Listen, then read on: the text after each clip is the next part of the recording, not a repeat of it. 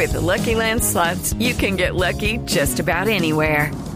This is your captain speaking. Uh, we've got clear runway and the weather's fine, but we're just going to circle up here a while and uh, get lucky. No, no, nothing like that. It's just these cash prizes add up quick. So I suggest you sit back, keep your tray table upright, and start getting lucky. Play for free at LuckyLandSlots.com. Are you feeling lucky? No purchase necessary. Void where prohibited by law. 18 plus terms and conditions apply. See website for details. En otro campo de la información, la Procuraduría de Perú aseguró que existen pruebas de los vínculos entre el extinto capo colombiano Pablo Escobar y el expresidente del vecino país, Alberto Fujimori. La noticia con Diego Monroy.